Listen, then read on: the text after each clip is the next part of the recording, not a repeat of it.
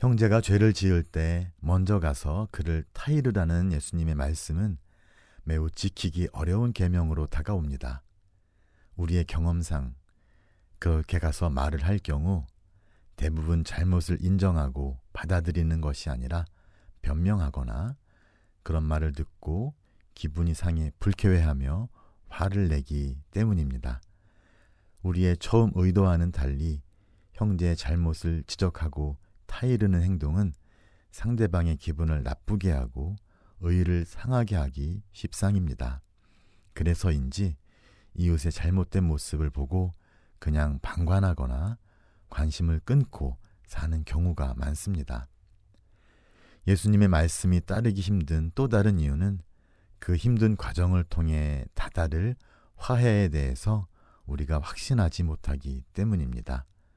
그래서인지 우리는 그 힘든 과정을 거치기보다 마음의 미움이나 원한과 같은 감정을 간직한 채 살아갑니다. 가해자가 눈에 보여도 문제를 해결하기보다는 그냥 스쳐 지나가는 것을 선호합니다. 이는 궁극적으로 상대방에 대한 신뢰가 없기 때문일 것입니다. 그리고 더 나아가 우리 눈에 불가능하게 보이는 일도 하느님께는 가능하다는 것을 우리가 믿지 못하기 때문입니다. 그렇다고 그러한 우리의 모습이 우리가 진정으로 바라는 것이 아님을 우리는 잘 알고 있습니다.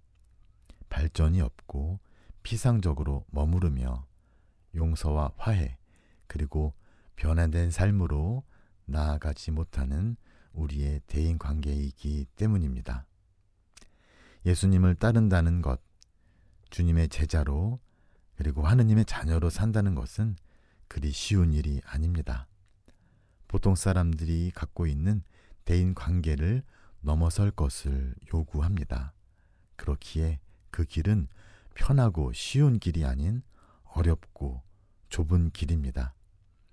그러나 예수님께서 제시하시는 길은 그분이 명령하시기 때문에 억지로 지켜야만 하는 의무사항인 것은 더더욱 아닙니다.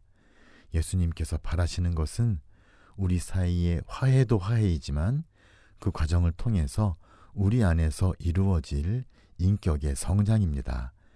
예수님께서는 우리에게 바로 그 인격 성장의 길, 마음과 생각이 넓어지고 인품이 깊어지는 길, 그리하여 우리가 하느님의 마음을 닮아가는 길을 제안하고 계시는 것입니다.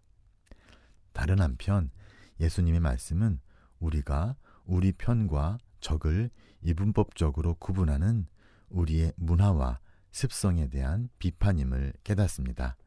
우리는 같은 편이 아니면 무조건 적이라고 생각하는 경우가 많습니다.